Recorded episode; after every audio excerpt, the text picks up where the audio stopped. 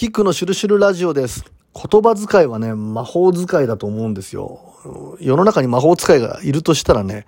その我々に託されてる魔法、呪術というのはね、もう言葉、それをどういうふうに組み合わせて相手にどう気持ちよく聞かせるかとか、粋な言葉をかけるかということで、人はね、言葉でこそ飛ぶんだっていうね、ちょっと粋な言葉かけてもらったり、いい言い回しがあったりすると、なんか心が跳ねる瞬間ってあるじゃないですか。だからね、なんかこう、魔術を勉強するっていうようなことではなくて、もうすでにどんな言葉をチョイスするかっていうこと自体がもう魔法のね、あの、使える条件っていうかな。うん。魔法を勉強するんじゃなくて言葉を勉強した方が早いんじゃないかなんていうふうに思うんですけれどもね。タロットカードの1番、マジシャンっていうカードがあって、コミュニケーションを司るカードなんですけれども、まあ、これ、えー、ウェイト版のタロットね。あの、ちょっとテーブルの上にいろんな道具が置いてあったりして、それをね、何を使って、どうチョイスして、で、相手に対してコミュニケーション取るか、演出するかっていうね、これまさしく言葉だと思うんですよ。当然ながら逆位置に出るとね、そのマジシャンって口だけの人とか、まあ詐欺師、言葉を上手に使って相手を騙すみたいな意味合いが出てくるんだけれども、誠実にコミュニケーションするという中でもね、まあ白魔術、黒魔術みたいなもんだと思うんですが、相手をこう上げてあげる言葉をチョイスする。ね、白魔術と。あと反対になぜよりにもよってそんな言葉しかチョイスできないんだっていう、なんかね、相手を嫌な気持ちにさせる言い回しをする人っているじゃないですか。どこからその言葉を持ってくるんだみたいな。うん。それは黒魔術。で、最近 Facebook 全然開いてないんですよ。もうオワコンだなんていうふうに言われていてね、まあ、中年の人が 基本的に使っているんだと。やめてもいいなとかって思うんですけれども、なんかね、帰ってやっててよかったなっていうのがあって、あの、見かけと全然違う、それこそ、黒魔術的な言葉のチョイス、言葉の使い方、書き込みみたいなものをする人がいて、本当に感情のゴミ箱みたいな形でつぶやく人とかね、見ると、うわ、こんな人だったんだって。要するに言葉って魔法だから、魔法全然使えてない、あるいは黒魔術使いだったんだっていうことの判断がしやすいから、あ、今後もう距離を、あの、開けておこうとか 絡むとめんどくさいなとかっていうことが、すごく判断しやすいんですよね。だからかえってね、そういうネットの書き方とか書き込み方で、その人の本質が見分けつきやすいから、ある種楽だなっていうね。うん、いい判断材料にはなるな、なんていうふうにはね、思ったんですけれどもね。で、まあ、言霊の話ちょっと今日しようと思うんですけどね、言霊、もちろん良い言葉にはいい言霊がね、あるから、うん。そういう言葉をどんどんどんどんチョイスして使っていくとね、いいエネルギーをね、あの、まあ、発動させることできるんですけど、本当に言霊のパワーを発動させるにはね、気持ちが乗らないとダメらしいですね。だからありがとうっていう中でも、本当にありがとうって思うと、そのありがとうの言霊のね、パワーがガーンと発動するんだと。だからね、やっぱ結局気持ち、精神がそこに乗ってこないとダメなんだなぁなんていうふうに思うんですよね。あの、上野の山さんって今一緒にパワーストーンのお仕事をしてるね、まあちょっとこう、パワーストーン界での重鎮みたいな方がいるんですけどもね。パワーを石に入れると石が持ってる本来のエネルギーがガーッとこう、うん、石が生きてくる。これ活力の活ね、山水の。石が生きてくるんだよと。だから山さんのね、ストーンってパワーストーンブレスってしてるとね、あの、そんな大して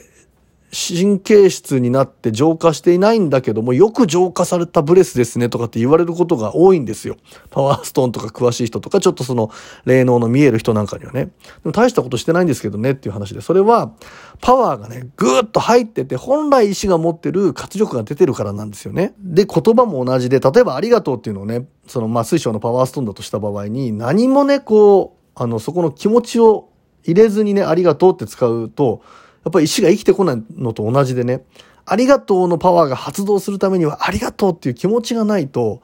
うん、心とその言霊が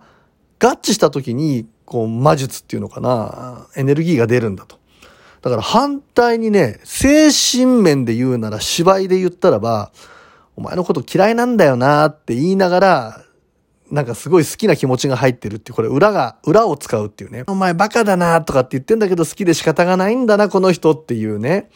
気持ちが入ってる、バカだなとか、うん、嫌だ嫌だとかね、嫌だねとかっていう、嫌よ嫌よも好きのうちじゃないけども、そこが入ってる方がね、まだね、あの、心なく、ただ、あの、ストレートにありがとうございますって、本当何にも思ってないありがとうを使うぐらいだったらば、裏を使うような言葉であってもね、心が入ってるものの方がまだ伝わるっていうね。うん。だ当然ながら正しい言霊に対して正しい気持ちが乗れば、そのパワーというものがね、本当に言葉のパワーが発動して相手に伝わるね、うん、ことになると思うんですけれども、まあ本当にね、ありがとうございましたとか、ありがとうございます、ごちそうさまですとかね、あの、ついついなりがちだけれども、本当にごちそうさまでしたってね、心が乗らなきゃダメなんだなっていうね。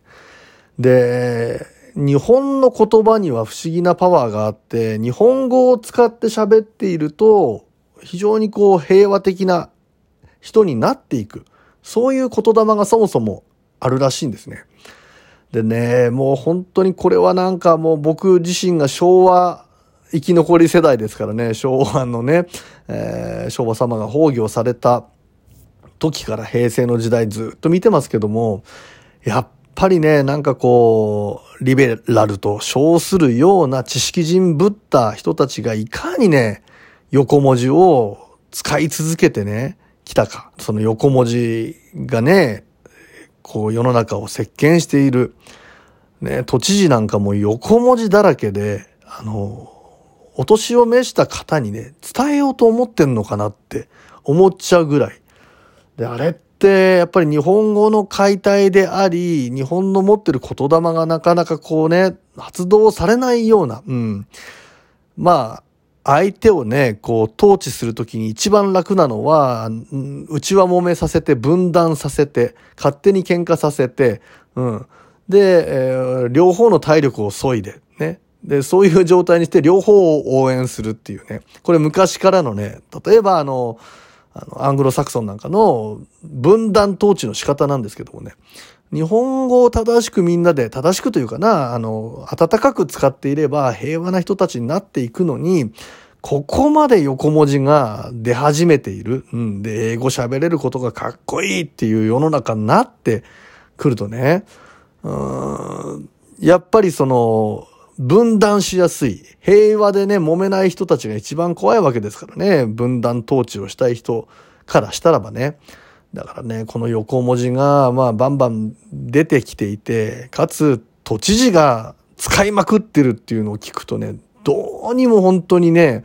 なんか釈然としない気持ちになっちゃうんですよね。ということでね、まあ、あの、ネットの書き込みみたいなもので、まあ、どんな言葉をチョイスしていくのかね。本当に言葉遣いって魔法使いだからね、うん、できれば白魔術をね、こう駆使していきたいし、うん、パッとかける一言、占いの鑑定なんかもそうだけれども、まあ別に占いの鑑定だけじゃなくて、普段のやりとりなんかでもね、やっぱりいい言葉で人の心にこう、光を灯していけたらなとね、まあ思ったりするんですけれどもね、その中でもね、言霊というものは本当に心が伴わないと発動しないし。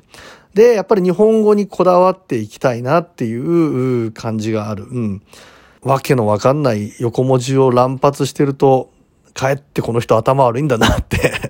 僕なんかは思っちゃうんですけれどもね。英語は英語で物事がはっきりと、シンプルにクリアに見えるような、うん。まあ、ややこしくない部分はもちろんあるからね、いいんですけれども、ぱりこう、平和であるということ、なるべく穏やかであるということ、日本語を使い続けると勝手にそういう風になるような言霊であったりね、そういう装置こそが日本語なんだなんていう話もあるんでね、えー、改めて言葉の使い方というものをちょっと意識していこうと思ったという、今日はまあそんなお話でした。ありがとうございました。